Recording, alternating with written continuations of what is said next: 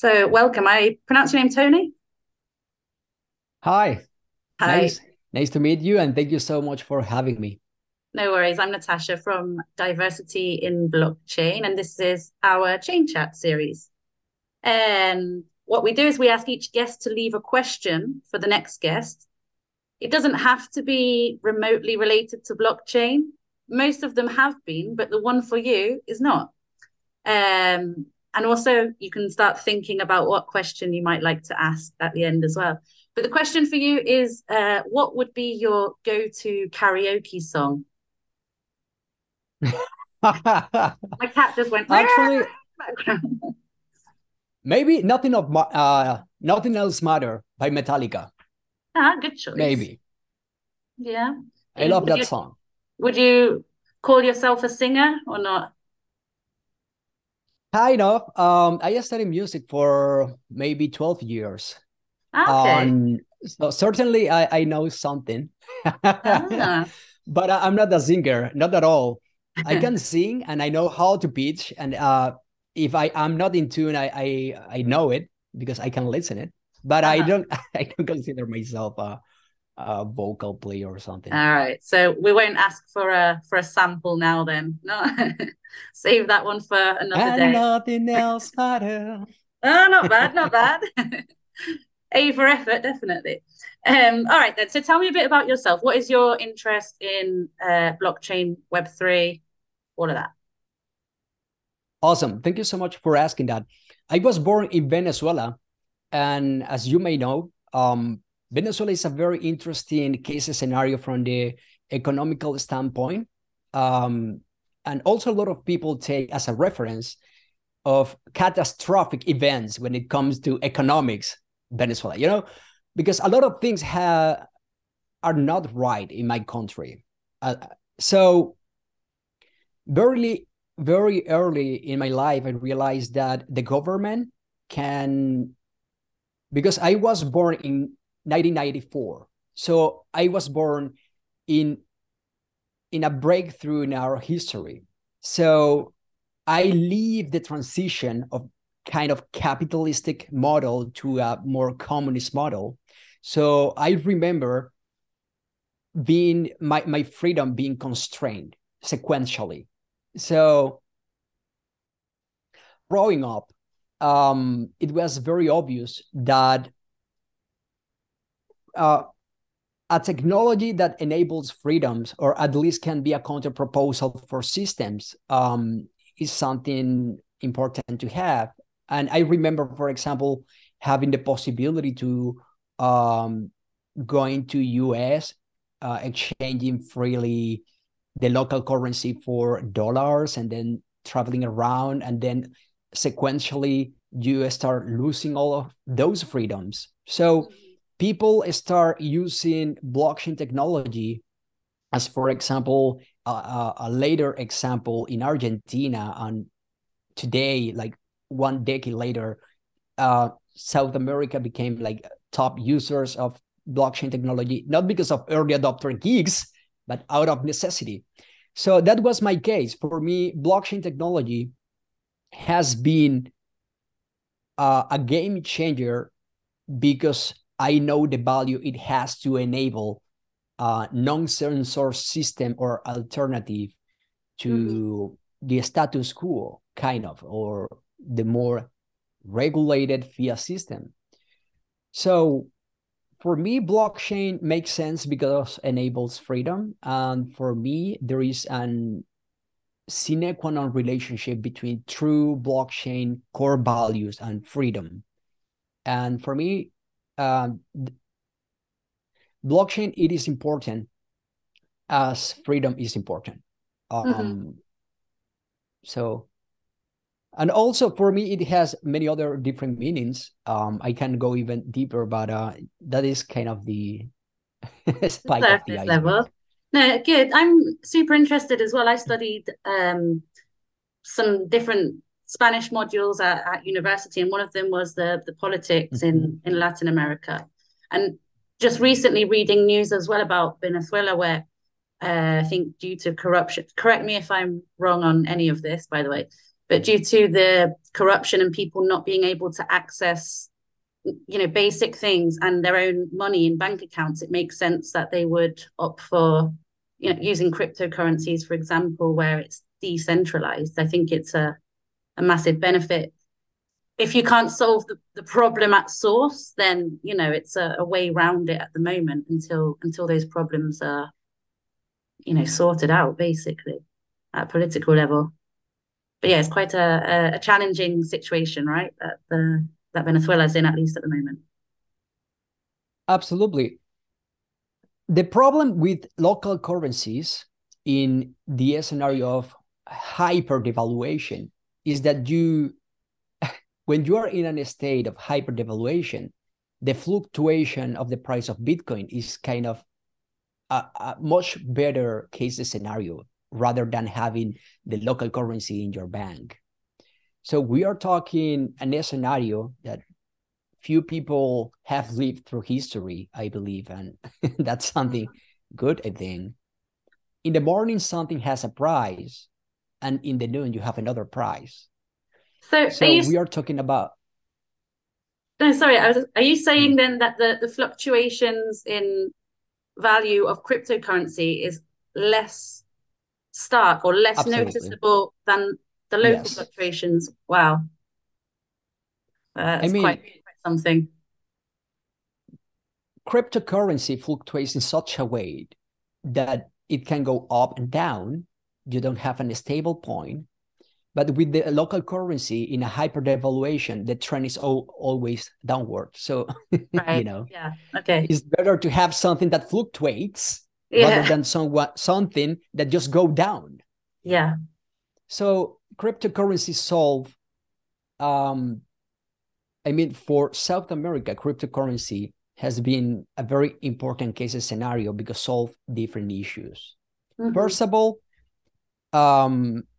depending on the protocol, you can argue Bitcoin is not centralized or this protocol is more centralized than the other one. And that is more kind of a technical conversation. But just talking overall, like if taking into account the core values of the blockchain, Bitcoin white paper, first paragraph, a peer-to-peer network without the need of a central party or an issuer. So that solved very key and critical issues. First of all, when you live in a country like Venezuela or a lot of other countries in the region, first of all, you can have the issue that you cannot access to your money because for some reason you can use your money. If you go to the bank and you want to withdraw your money, you have to explain why you want to withdraw your money, or you have limits. You can exchange it freely. You can use your local currency to buy dollars or another external currency. If you want to protect yourself to devaluation, you have to overcome a lot of imposed hurdles and limitations for the system. You can send your money. Usually, when you have a broken country, a lot of your relatives go outside to other countries. They move around and they want to send you money. So it is hard for them to send you money. So crypto allows you to have at least an option against devaluation. Instead of devaluation that is just a clear trend going down, you have a fluctuation that is better than devaluation. Then you can exchange it. If you have crypto, you can sell it. And for example, I remember, 10 years ago using local Bitcoin. Local Bitcoin is a platform where it's like a peer-to-peer platform where you can sell your Bitcoin and receive cash. Or you have many other options to exchange your crypto and have fiat money in many different ways. So it was very convenient. And also the problem of sending money around from country to country. So for that reason, crypto solved multiple issues for broken countries, and Venezuela obviously one of them. Would you say then, from the point of view of diversity, that crypto has enabled more people to have access to financial services, at least in Venezuela or in other Latin American countries? Or do you have any other insights on how this might have helped, you know, diversify the space?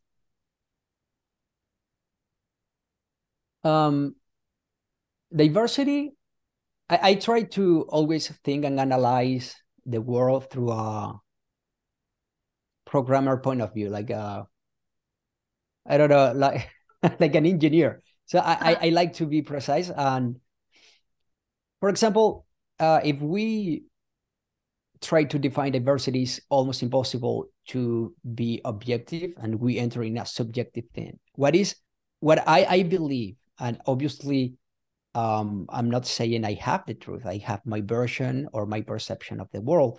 What we can say is many blockchain protocols are permissionless. So whoever have access to internet can download a wallet and interact with protocols that are impossible to censor and are equal in front of every single wallet. For example, if you interact with a dApp, every single wallet interact with the same contract, and there is no way to make a preference of one after another. And if it does it, we know it because the code is open. It is deployed in the blockchain, and every single person can actually read the code. And if for some reason it's not fair, people stop using it, or someone else will fork it and create a better version.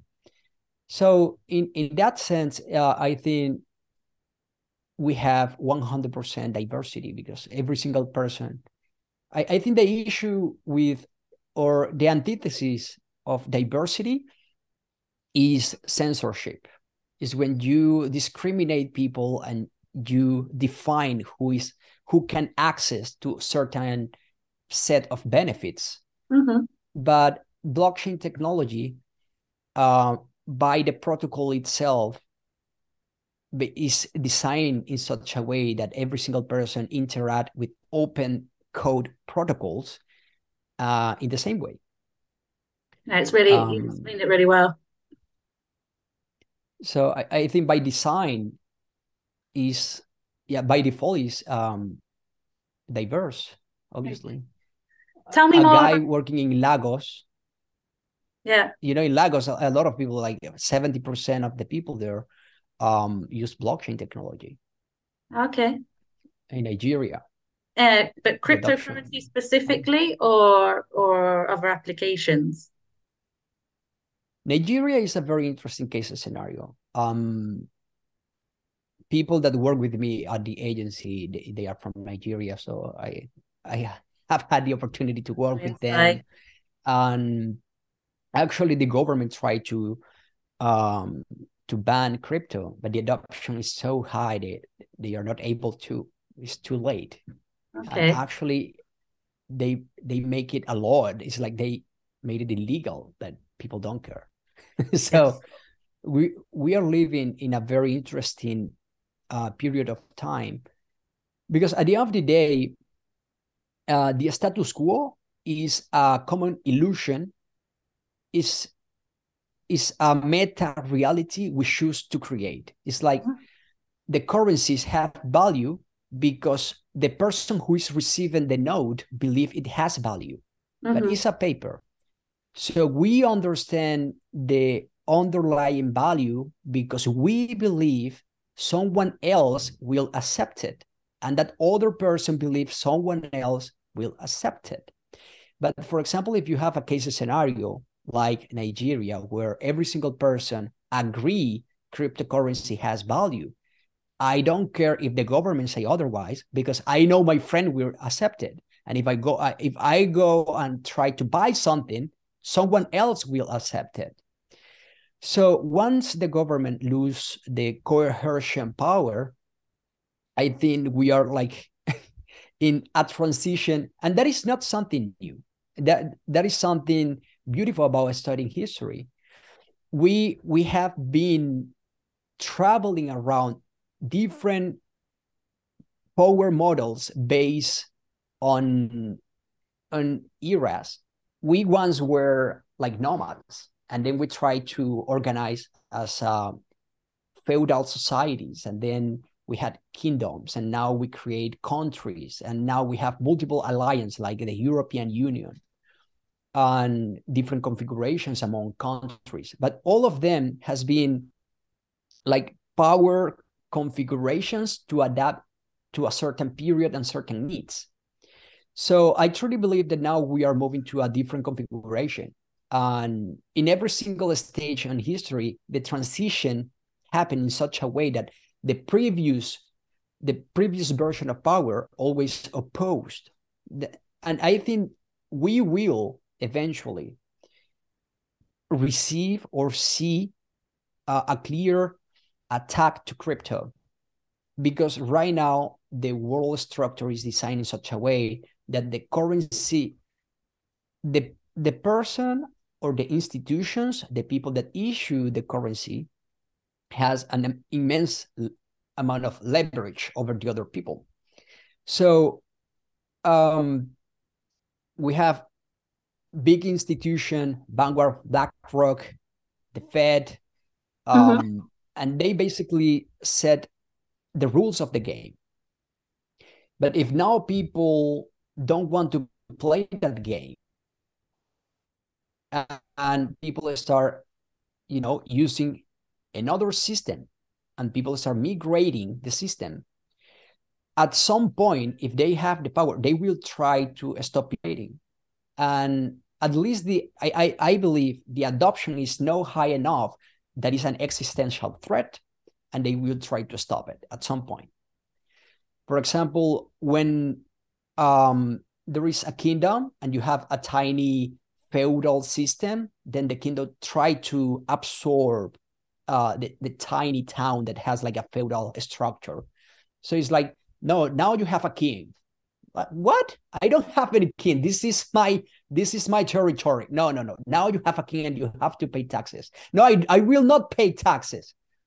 So, always has been like that. Mm-hmm. Or for example, the local Americans, the other guys came around, hey, now this is not your land. What? I have been living here forever. No, that is not your land anymore. So obviously friction among different versions of power has been always there. And I truly believe crypto has not been an existential threat to the system at the point that the system try to destroy it directly. I think that will happen soon. I don't know when, but crypto is in the right time frame. It's an existential threat for the status quo of the system right now.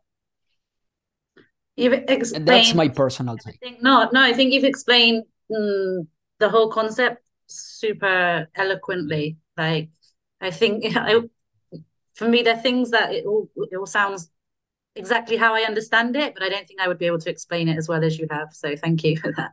What is your current profession then? What's your current involvement in blockchain? Well, those are different questions with different answers. I studied at college. I studied music for like 12 years.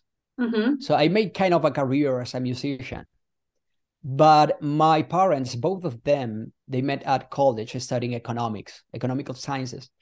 So both of them are economics since I was a child. I started reading economics literature at age 4, I think, because my mommy was working for the Bank of the Nation. So they have like kid literature. And I remember having 4 years old and talking with my mother about money. Yeah. And actually we had, because I have been very intense, I had in my mind this, like, how to say it? It's when you have like a worm inside of your head that you can't remove. And it's like, no? Exactly. It's like, who creates the money? Yeah. An itch. I think you can say an itch. I had this like itch. An itch. or urge, maybe, isn't it? Absolutely. Because we design our life around money. It's like we live where we live. We have the friends we have, the experiences we have, the food we eat, the education we access, everything because of money. Mm-hmm. If you have more money, all your life, all your whole ecosystem change. If you have less money, all your ecosystem change. It's like your whole reality is calibrated based on the amount of money you can access and deploy. So money is a very core important thing. And I understood it since I was a child. And I said, who creates money? And what is money? I always wanted to understand what is money. Money is not the number. Money is not the paper. Money is a deeper concept. So I wanted to understand it. And once you start studying it and you start studying, oh, the Medici family, the first guys printing the notes, and how it distributed, how the fractional banking system run the whole structure, how you use it to incentivize people to move in certain ways, how you use to shape the society. So, to be long story short, I studied economics at college, okay? But then because I wanted to understand the world, I never wanted to be to have the degree. I just wanted to understand it. So I studied economics and political sciences, both degrees at the same time. And then I soon realized that what I wanted was not at college. And I had a very intense couple of years reading a lot of literature by myself. And actually, one of the few students in the history of the university hitting like 100% score in different subjects at college. But then I quit college and I tried to pursue a business. And so it has been kind of eclectic. And in the blockchain space, now I help different, but basically I help projects to have user acquisition from the marketing perspective, user acquisition to crypto projects. Mm-hmm.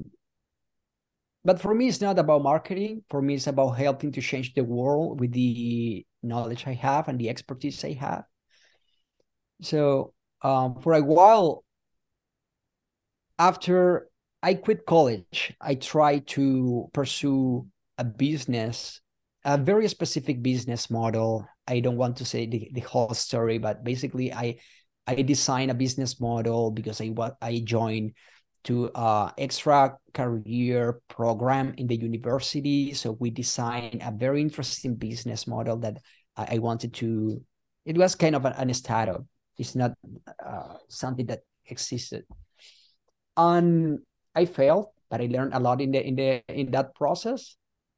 And then I said, okay, I want to start my venture as an entrepreneur and bootstrap this brand on, and maybe I want to at some point I will be able to have a very interesting project or whatever.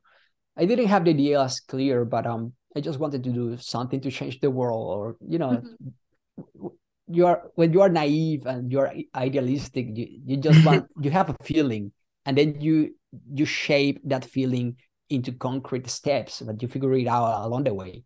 Mm-hmm. So Coetum is the name of my agency, and actually it's based on a Latin word, coetus. Coetus is basically the team of artists that craft the statues. How to say that? Yeah, statues. Yeah. Exactly. So, I start offering just content creation services for different niches.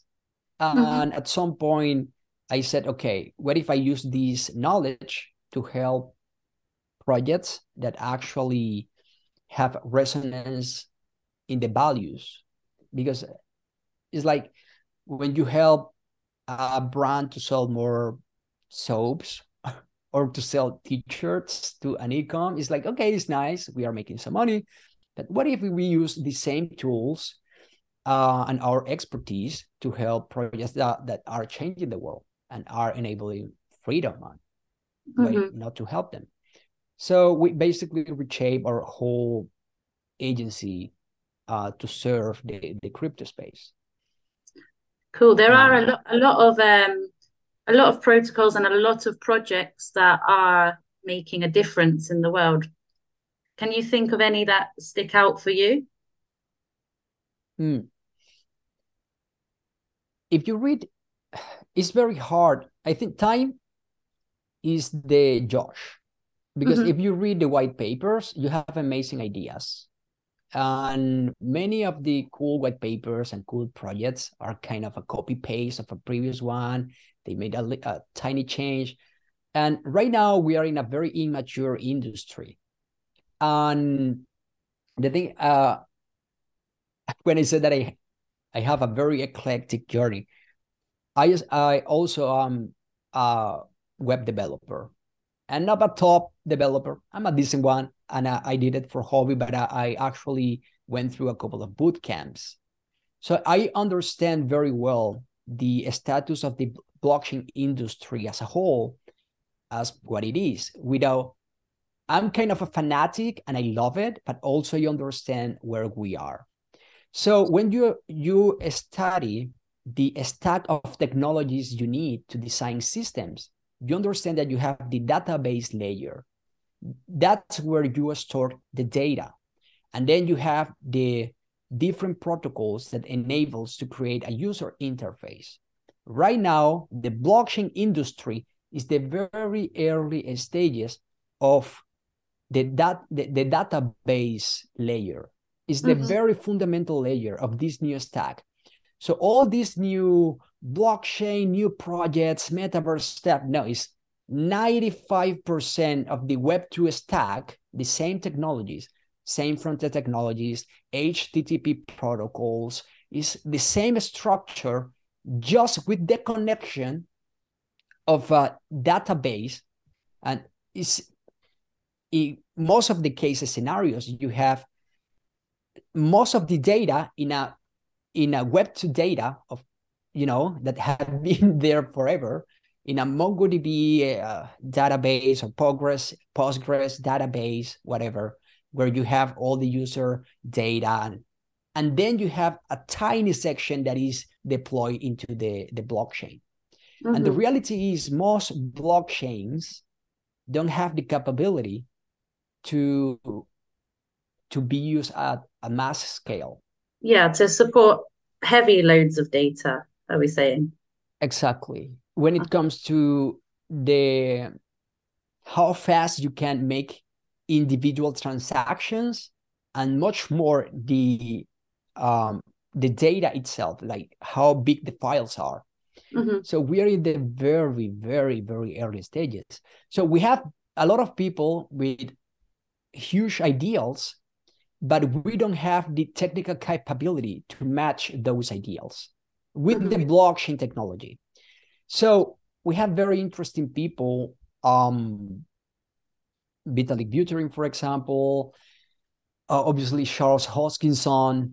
But all of them have an ideal rather than something concrete at hand. It's like they are building it. And I think I agree, if I'm understanding correctly as well. Like at the moment, this bottom layer, if you like, this data layer is still in its early stages. And then on top of that, we have like the whole user interface thing, which is quite tech focused. So for somebody coming into anything new, they don't understand the concepts of it, much less the technology behind it, so I feel like there's a gap that needs to be bridged there, at least from from my limited knowledge, as I always say. But yeah, there's a lot to do now still. Everything Yeah. The blockchain technology, some people say, oh, I'm late in crypto. Crypto, I don't know if it is a baby. It's like a fetus. It's not even a baby, because a baby breathes by itself. It's a whole being. Yeah, yeah. So if we say if we establish the Web2 is a being, what is a being? Well, a being has one head, the lungs, the heart, a brain. It's like a whole being. Okay, we don't have a new whole being. We just have maybe the heart of a new being. But it's information.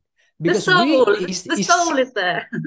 Exactly, the soul. And sometimes the soul is corrupted because at least from the ideological standpoint, I feel some level of resonance with Charles Hoskinson. If you read the first paragraph of the BTC, the Bitcoin white paper, it established very wisely. I don't know who Satoshi is. Some people say they know who he is. He's a genius. I'm not just talking about the technical standpoint that obviously the system is genius, but also the clarity when it comes to the philosophical ideas.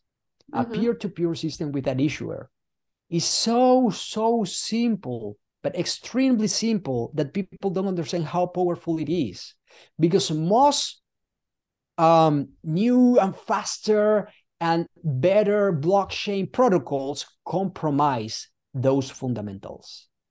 If you have a more effective, a faster protocol that is not decentralized, and you know, it's the whole point versus having a commodity versus a security. If you have a team of developers that they have in their hands the future of the protocol, and they are the only ones who can deploy the new code, and they are the ones who can fork the new system and create a new version. I love Ethereum, but they were not able to create a system robust enough, and they have been forking it.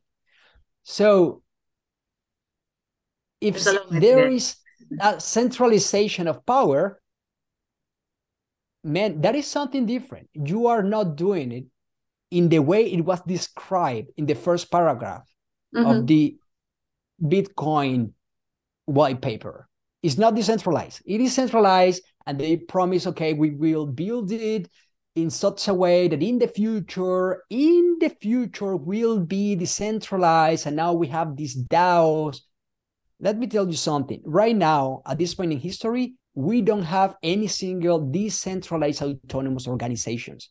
DAOs are just a share box of recommendations that are not decentralized autonomous organizations. Would you we say don't have decentralized autonomous organizations? Because of the distribution of power and the influence of certain power. Because maybe you can say everybody in a DAO has an equal say, but there are always going to be people who have something of value to be able to influence and thus leverage more power, maybe. I don't know. I've not looked into it enough, but you're making me think, so that's good. From the technical standpoint, it's extremely complex. And I truly believe we have good actors, and they want to create and develop these protocols. But we are doing it. We are figuring it out. So at the end of the day, we don't have the baby. We are trying to put the business together. So also we for example, I had this personal experience. I trusted Duocon and Terra Protocol. For me, it was very interesting. I thought they were good actors. Obviously, the 20% in this Anchor protocol was not sustainable, but I thought they will at some point decrease it and make it more sustainable in that time. But everything disappeared, and you know, the Terra Luna project basically collapsed. And so we have very interesting people in the space. I truly believe a lot of them want to do the things in the right way, but we are trying to restructure the the technological ecosystem in the world, and that's very, very challenging. So going back, sorry for giving these long answers, but trying to talking about, do I believe we have good actors? Yes. Will I recommend any project? It's very hard. Mm-hmm. What about where do you go for your information? When you, I'm assuming we are all learning new things every day, right? Because it's still so new. Where do you go for your information? I know that's very general and vague, but for people who are listening and want to learn more about blockchain in general, where do they go? I think here is the issue. People is a fan of dopamine. People love dopamine and easy answers. But the reality is the world is quite complex. And you can't dumb down the world to your understanding. So the reality itself is quite complex.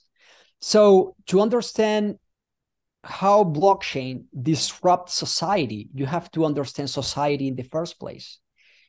So we have to go to the very fundamentals. It's like we have to understand where we are in history. It's like we have to understand history.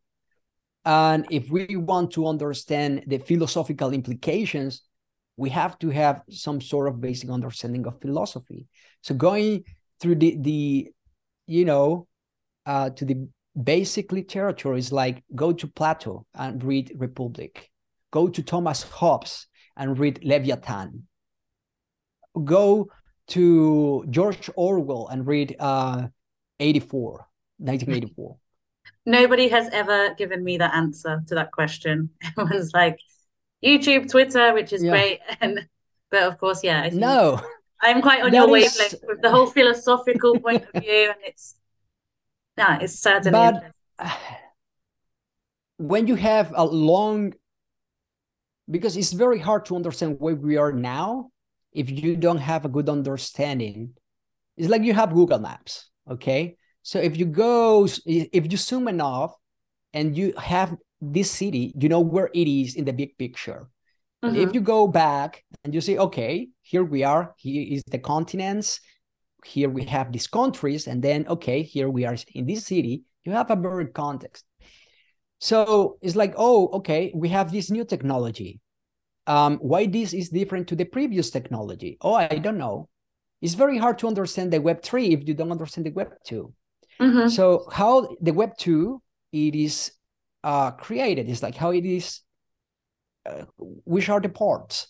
Okay, this is a basic stack. We have the database, we have the user interface, we have these protocols. Okay, and what is money? How it is created? Why blockchain is disruptive? Oh, because it doesn't have an issuer. It doesn't require like a central party. Okay, do we have any point of reference in history about this? No, we don't. Mm-hmm. And why this is important? If we go back to Plato and Socrates talking about the ideal society, they were talking about a virtuous man called citizen. That is not the same definition we have right now. If you go back 2,400 years ago and you read the definition of a citizen, it's a very different definition, because a citizen back then was someone who understand his role with virtue, and he had the responsibility to understand society and to use his power in the wisest way possible. So we have these stoic people trying to solve complex issues of the polis in the highest standard possible, and they were the ones who were able to deploy their power in the best way possible. Okay, these are the citizens. And they were saying that the ideal society is where all the citizens were able to come to consensus to define the protocols of the polis. But obviously, they had a constraint, a technical constraint, and they had to create a structure where people had to delegate their power, but that is a degradation of the ideal for the right structure. So they create this idea of the republic, and they say that republic is like the degradation that is viable because the technical constraint. But the interesting thing is, if you go to the same conclusions, Plato and Socrates had, now we have different technical capabilities, and with the right in the right time frame, with the blockchain technology philosophy, we can build the system where we can go back to the same ideas Plato and Socrates had, and we can create a system where we can all be equal in front of the code. Mm-hmm. You know? Nice. Nicely explained. We can all be equal in front of the code for first time, because we are not equal in front of the law, because the law is subjective. So the law is not equal, and we know law is not applied equally. Mm-hmm. Applied, it is written equally, but it's not applied equally. But the code is executed equally by the nodes. So we can say now the code is executed equally by the nodes. So we can go back and reframe the same ideals and render them into a very different reality, because we have now the technical capabilities, or we eventually will have. So once you have this big picture, you can understand new things with the perspective of all wisdom. And that's powerful. Well done. Really well explained again.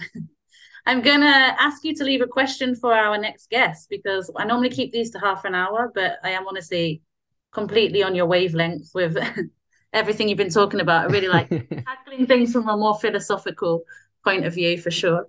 But yeah, time-wise, would you leave me a question for the next guest? Absolutely. I just want to know the next guest to share with us, because I certainly want to listen that question, the answer, sorry. What is the relationship between blockchain technology and freedom? Okay. Again, I always write these down and I don't need to, but I'd like to have it between blockchain and freedom. Interesting. Yeah. Let's see how they tackle that one. All right. Well, thank you so much for coming on. It's been really, really, really interesting for me. I'm sure I will be keeping up with all the stuff that you're doing online, and hopefully we can have another chat one day. It would be good. Absolutely. Absolutely. All right. Well, thank you so much. My pleasure. Chat soon. Thank you. Bye-bye. Bye-bye.